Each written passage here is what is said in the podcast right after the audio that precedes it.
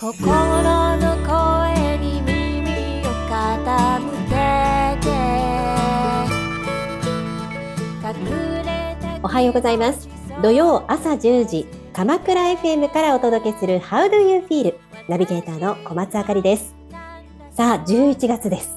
鎌倉は徐々に山々が色づき始めていますね。行楽シーズンともあって鎌倉には連日多くの人が訪れていまして、かつてのにぎわいを取り戻しているように感じます。さあ、あなたはいかがお過ごしでしょうか。この番組 How do you feel は感情キーワードに様々なゲストをお迎えし、毎日を心豊かに生きるための秘訣を学んでいこう、そんなトーク番組です。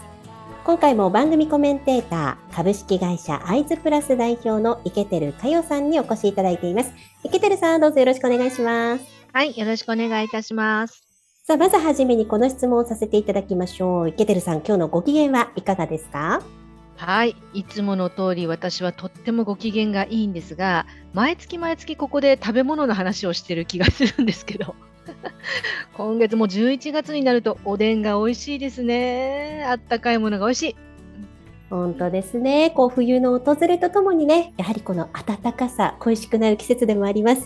このようにまずは感情を言葉にしてみるということが自分の感情を理解するための大切な要素であることを学んできました。前回は鎌倉インターナショナル FC より清水敦樹選手をお招きしまして、向上心と達成感をテーマにお話いただきました。今日も素敵なゲストをお呼びしております。人それぞれの感情とどう向き合っていけるのか、今回も学んでいきましょう。まずはここで一曲お届けします。お送りしたのは Five New Old でハレルヤでした。土曜の朝、鎌倉 FM から小松あかりがお届けする How do you feel。 今日のゲストを早速ご紹介いたします。東京大学名誉教授、秋山博子さんです。秋山さん、どうぞよろしくお願いします。はい、秋山博子です。どうぞよろしくお願いいたします。さあ、まずは秋山博子さんのプロフィール、私の方からご紹介させていただきます。秋山博子さんは東京大学名誉教授、そして東京大学未来ビジョンセンターと高齢社会総合研究機構の客員教授でいらっしゃいます。1987年から35年間、高齢者のウェルビーイングの主な要因である健康、経済、人間関係の間のダイナミックな変容をおよそ6000名の高齢者を3年ごとに追跡調査。加齢に伴う高齢者の生活の変化に関する科学的データの蓄積と体系的理解を目指していらっしゃいます。また、人生100年時代の新たなサクセスフルエイジングの理念を追求。近年は長寿社会のニーズに対応するまちづくりや産官学民共創のリビングラボに取り組むなど、長寿社会におけるより良い性のあり方を追求していらっしゃいます。そんな秋山さんに今日はお話を伺います。どうぞよろしくお願いします。はい、よろしくお願いします。さあ、池照さん、ついに秋山さんがいらっしゃいました。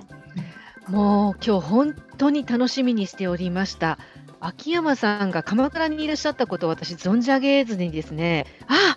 もうこういう勉強というか、こういう研究されてる先生がいらっしゃるんだっていうので、もうね、それだけで私気分ワクワクです。秋山さん、鎌倉での暮らしっていうのも長いんですか？そうですね、1997年にですね、アメリカから帰ってきます以来ですから、25年ぐらいになりますでしょうか。ごく最近までね、私本当に鎌倉都民で、自宅と駅の間のしか知りませんでした。ところが、コロナでですね、本当に、これ大変なことだったんですけども、その副産物としてオンラインになりまして、在宅勤務になりまして、そのおかげで随分歩き回るようになりました。知れば知るほどですね、鎌倉は非常に魅力的、奥が深い街だというふうに感じてます。高齢社会というものに造詣が深いというふうにご紹介させていただきましたけれども、まずはじめに、なぜそもそもこの高齢社会に興味を持たれたんでしょうか？はい、その前にですね、私が取り組んでいる老年学、英語ではジェロントロジーっていうんですけども、この学問についてですね、まだご存じない方が多いと思いますので、ごく簡単にですね、どういう学問なのかってことをご紹介したいと思います。老年学、ジェロントロジーはですね、日本語では老年学とか加齢学とも訳されておりますけども、それは高齢者の加齢に伴う変化や課題ですね。例えば生活習慣病であるとか、認知症であるとかですね。そういうものと同時にですね、もう一方で、人口の中に高齢者が占める割合が増えています。つまり、人口の高齢化ですね。例えば、交通機関がこのままでいいのかとかですね。それから、年金や医療費の問題もですね、あります。そういう社会全体の課題の解決に、両方ですね、取り組む学問です。で、こうした課題はですね、非常に広範囲で、複雑なので、一つの学問、例えば医学だけでは解決できないんですね。異なる分野の学問が協力して取り組む、学際的な学問です。で私自身はですね、祖父母が70歳近くになって生まれた初孫だったんですね。そういうこともあってですね、祖父母にとても可愛がられました。で高齢者の困りごととかですね、楽しみ、喜びや悲しみ、で寂しさをですね、日常的に肌で感じて過ごしました。で私が大学でですね専攻したのは発達心理学でしたけれども、私が学生だった50年前にはですね、発達心理学の対象は青年期まででですね、その後はその発達はないというふうに考えられていてですね、ところがですね大学院時代に留学したアメリカでは障害発達の理論、障害っていうのは要するに人が生まれてから死ぬまでですね、その障害発達の理論ですね、実証研究が盛んに行われていました。で当時ですね先進国では平均寿命がかなりのスピードで伸びていましたし、また人口の中で占める高齢者の比率、これ高齢化率っていうふうに言うんですけども、高齢化率も高くなっていました。で障害発達の授業を受けたときですね、直感的にですね、私の研究課題はこれだっていうふうに感じましたね。で、祖父母と共に暮らした時代のですね、経験が頭の底にあってですね、なんか全てがスラスラと理解できましたし、それから解決できるといいなと思うような課題がですね、次々頭に浮かんできたんですね。でそして1990年代後半にですね東京大学に教員として戻って、それ以来日本で老年学の研究と教育に携わってきました。で私はですねもともと障害発達つまり人が生まれてから死ぬまでの発達に関心があったので高齢社会ではなくてですね人が100年生きる、長寿社会の課題に取り組んできました。私自身ですね、長寿社会の課題というのは大きく分けて3つあるというふうに考えています。私たちの多くはですね、今もってですね、人生50年時代の生き方やその社会のインフラで暮らしてるんですね。で、私が考える3つっていうのは、1つは個人の課題であり、もう1つは社会の課題、そして産業界の課題なんですね。個人の課題っていうのは、一人一人が100年の人生を自ら設計して舵取りをしながら生きていくっていう、これは誰もやったことがないので、これ個人の課題なんですね。社会の課題はですね、今の社会のインフラっていうのは人生50年時代にできたインフラなんですよ。なので、人が100年生きるとですね、いろいろなところでなんか困ったことが起きてるわけですね。ごく細かいことで言うと、交差点の信号っていうのは1メートルで1秒歩くっていうことを、前提にして変わるわけなんだけども、今75歳以上の、女性の半数ぐらいはですね、1メートル1秒で歩くっていうのは難しい。でそうするとですね、途中で立ち往生する人が出てくるわけですよね。そういう、細かいことからもっと大きなこともありますけども、やっぱり社会のインフラをですね、見直して、そして人生100年時代にふさわしいインフラに作り直していくっていうのが社会の課題だっていうふうに思ってます。これは行政が大きな役割を担うと思うんですね。もう一つはですね、産業界の課題なんですね。で、今、日本ではですね、その少子高齢化、人口減少とかですね、まあいろいろ言われても頭が抱えるような問題たくさんあるわけなんですよ。だけど、課題がたくさんあるっていうことは、それは逆に言えばですね、イノベーションの宝庫であると。で、特に日本は長寿社会の世界のフロントランナーでですね、前にモデルがない。自分たちで畑を耕していかなくちゃいけないですよ。今、すべての国が高齢化しています。まあ、長寿社会対応の産業をですね、日本の基幹産業の一つに育て上げるっていうのが、私は産業界の課題だっていうふうに思っております。もっと聞きたくなっちゃって。いや、ほんと、ずっと聞いていたかったですけども、ここまで聞いて池田さんいかがでしたか？なんか感想をぜひ。ある意味でそのマイナス点の課題ばっかりなんですが、秋山さんの口から出てくることというのが全部これを希望に変えるとかチャレンジに変えるっていう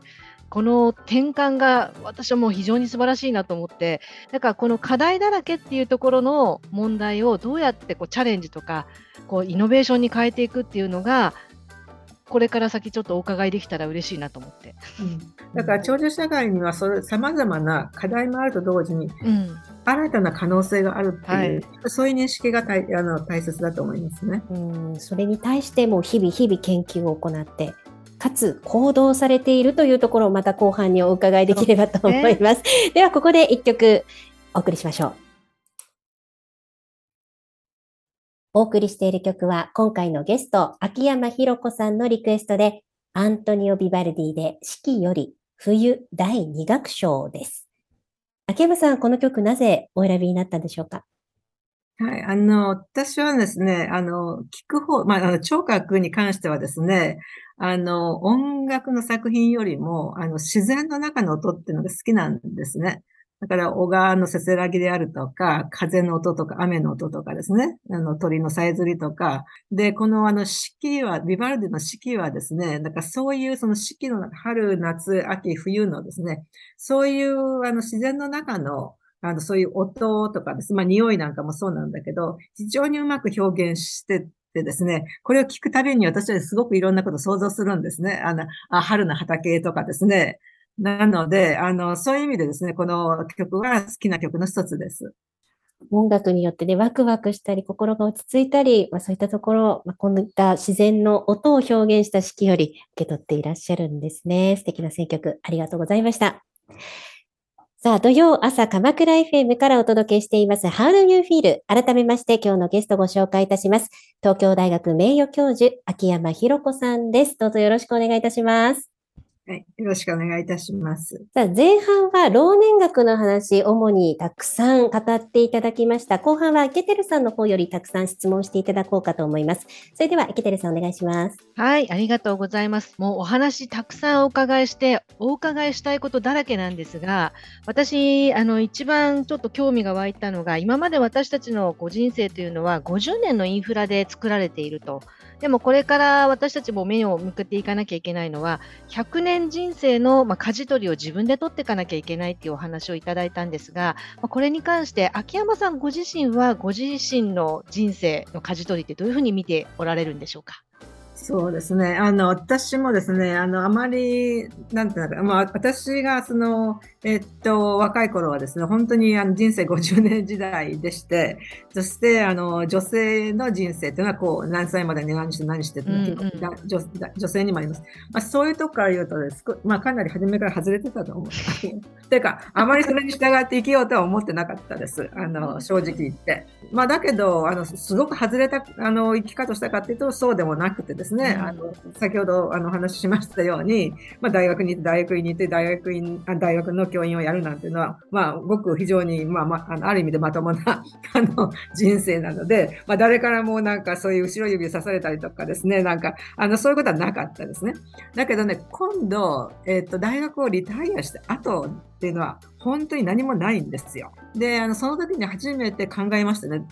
人生設計っていうの。あなた人生の100年自由に設計していいですよって言われてもですね、ちょっとやっぱ不安になりますよね。なんかモデルもない、前にモデルもないし、失敗した時どうなるのとかっていう何も保証もないっていうことなので、本当にこれ個人の課題なんですね。で、だから私自身もですね、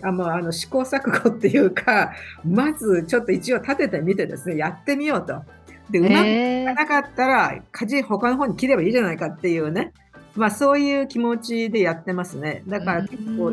いくつかのことをやってますけども、まあ、一つは私はなんか全く農業と縁のないうちに育ったんですけども、農業に非常に惹かれてたんですね、うんうん、で75歳になった時にですね、今しかないの農業やろうっていうふうに思ってですね、サミーズファームっていう株式会社を作って、はい、埼玉県の日高にですね、1500から600坪ぐらいの休耕地をお借りして、そこで農業を自然農法でですね農業を始めました。いろいろ失敗をしながらですね、まだ試行錯誤にしてますけどもやってますよ。楽しいですよ、本当に自然の中で。だからさっき私のビバルディの曲を聴くとですね、はい、本当に春の種をまく前の土の匂い、うんうんうん、ああいうの感じるんですね。そうでしょうね。素晴らしい感覚ですよね、ああいう土の匂いとかね。失敗をしながらもやっぱりやっていくっていうね、そういう経験っていうのは本当に楽しいしワクワクしますね。まあ、もうすごいですね。新しいことをみんなで始めようということで、もう株式会社も作って始められてるってすごく素敵だなと思うんですが、一方で私今55歳なんですね、うん、で私の周りなんかもう55歳ぐらいだとあと5年で、今までだと定年だと、会社は定年になる。で、定年延長あっても65かな、延長してもお給料は上がらないだろうしって、もうね、はっきり言うとちょっとネガティブな意見とか捉え方が多いなって感じるんですよ。ですね、うん、で、わかります。そうなんです。で、そういう時に人生の先輩である秋山さんからすると、どういうところをフックにして、うん、明るい未来を見ていけばいいのかっていうのは、なんかアドバイスあったらいただきたいなと思いまして。いや、だからまだ元気だし、うんね、だから今人生100年って言われてるんだけど、これから何していいかわからない、なんかもう人生終わったみたい、定年になったら終わったみたいな、そういう本もありますよね。なんかそうなんですよね、終わった人とかね、なんとかっていうような。だけどとんでもない話でですね、私自身もそうだし、私と同年代ですので、やっぱり60からの生活って多分一番いいかもわかんないです。自由があるわけですよ。だけどもそれをどうやって設計していいかわからないって皆さんがおっしゃるので、はいはい、私が皆さんにお話ししてるのは、働くと学ぶ、うん、遊ぶ、休む、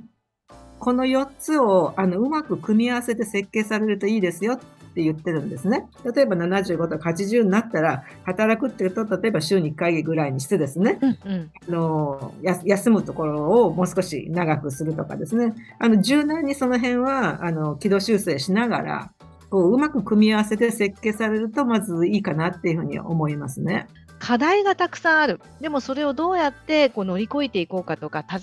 向かっていこうかっていう時の非常にポジティブな言葉の使い方とか、あと捉え方とか、そういうのを感じたんですが、この感情の使い方については何か老齢学という中で、秋山さんの中で何か考えておられたり捉えておられたりすることってありますか？感情ね、やっぱりすごく多様ですよね、人によって。はい、多様です。一人の人でも、私だって機嫌のいい時とそうじゃない時もあるしですね。そうです。それだからいいんですよ。常になんかね、有頂天になってるような人っていうのはまたどういう人生かと思いますので、感情があるっていうのはこそが、素敵な人生なんだなとか暮らしなんだなっていうふうに思いますね。いや、本当にありがとうございます。ありがとうございます。もっと勉強したいです。いや、本当ですね。時間が全く足りませんでしたけれども、はい、全然足りない。日々日々ケテルさんが感情知性っていうのがずっと生涯伸ばし続けられる、はい、素養なんだ、部分なんだ、学問なんだっていうお話されてましたけれども、まさにこのジェロントロジーもそういった分野になるんじゃないかなと、追求し続けたいなと思う、はいはい、ところでございました。さあ、この後はですね、悩める30代女子 EQ プラスラボナビゲーターのはとこちゃんが EQ マスターはとバーに自分なりの豊かさを学ぶコーナー、はとこの部屋をお送りいたします。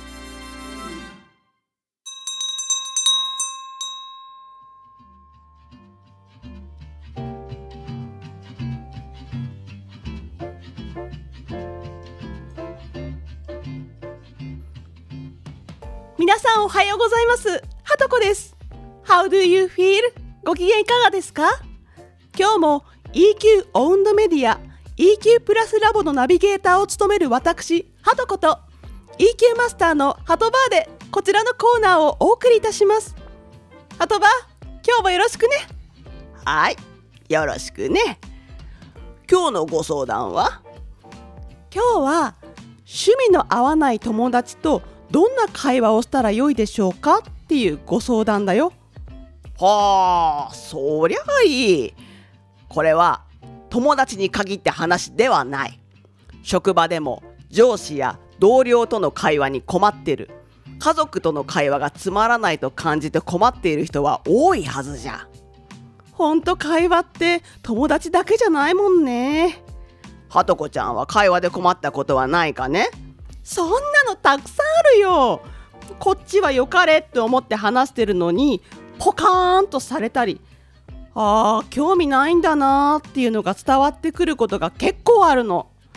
そういう態度を取られると私と話したくないのかなって思って、なんとなく会話は重苦しくなるし、次は何話そうって考えちゃって私もその場を楽しめなくなるんだよね。あ、そうじゃろう。はとこちゃんは何か気をつけてることはあるかね？うん、やっぱりその場にいる限り相手の気持ちには共感したいなって思って聞くようにしてる。同意ではなく共感ね。会話の内容っていうより、この人はこんなことに興味があるんだって感じたり、こんなにキラキラ輝くように話すってことはそれだけこの人にとって魅力的なものなのかなと思いながら聞くようにしてる。ああ、それこそが傾聴の姿勢じゃな。傾聴っていうのは相手の話がいいとか悪いとか、相手のことが好きとか嫌いとかそういうのは置いといて、相手の話を肯定的に関心を持って聞くことなんじゃ。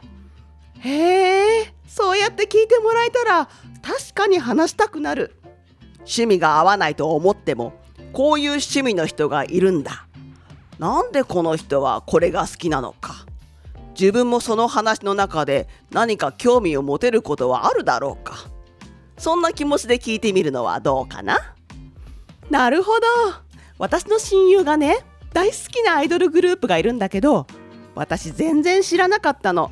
親友の好きなものだからテレビやコマーシャルで見かけたりすると、ああ、彼女が言っていたグループの魅力ってこのことって思ったりするよ。そうなんじゃよ。興味を持って聞いたら自分の世界が広がるんじゃ。それが好きでも嫌いでもどっちでもいい。興味を持って聞いてみるってことから始まる何かがあるんじゃよ。それで言うと家庭内の会話は反省だな。全く傾聴の姿勢ができてない。そうか。毎回一生懸命傾聴することは難しいかもしれんが、まずは夕飯の時だけ、寝る前だけ、そんな風に傾聴の時間を作ってみる。家庭内の会話に取り入れてみてはどうかな？そうだね。早速やってみる。今日の昼ご飯の時間から実践だ。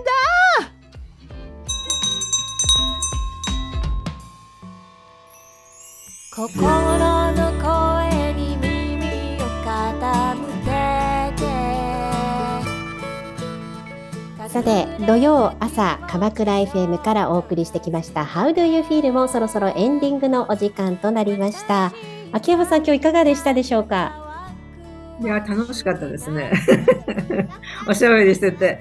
やっぱ私からすると若いお二人とお話ししてて、何かこう通じるもの、響き合いものがあったと感じまして、本当に感情ですよ。エモーション、とてもいい気分です。はい、ありがとうございました。さあ、池照さん、今日のキーワードをお願いいたします。いや、ありがとうございます。もう本当に今日たくさんのことを学ばせていただいていて、一つに選ぶのが非常に難しいんですが、秋山さんから本当にやってみるとか挑戦してみるとか、そういう言葉を改めて大切さを学んだなと思っているので、ここを私自身も今からも大切にしたいなと思ってます。うん、ありがとうございます。この番組ではリスナーの皆さんからのメッセージをお待ちしています。鎌倉 FM ウェブサイトのメッセージフォームから番組名 How do you feel を選択の上、ぜひお送りください。メッセージくださった方の中から毎月1名様にイケてるかよさんの著書感情マネジメント、この本をプレゼントさせていただきます。ご希望の方は住所・氏名を忘れずにご入力ください。当選の発表は発送をもって返させていただきます。そしてこの番組のアーカイブはポッドキャストで聞くことができます。Spotify 公式ウェブサイトから How do you feel で検索。こちらもどうぞご愛聴くださいませ。じゃあ秋山さん、最後になりますがリスナーの皆さんに一言メッセージをお願いいたします。はい。ですね、私は、その、長寿社会、本当に幼い人から、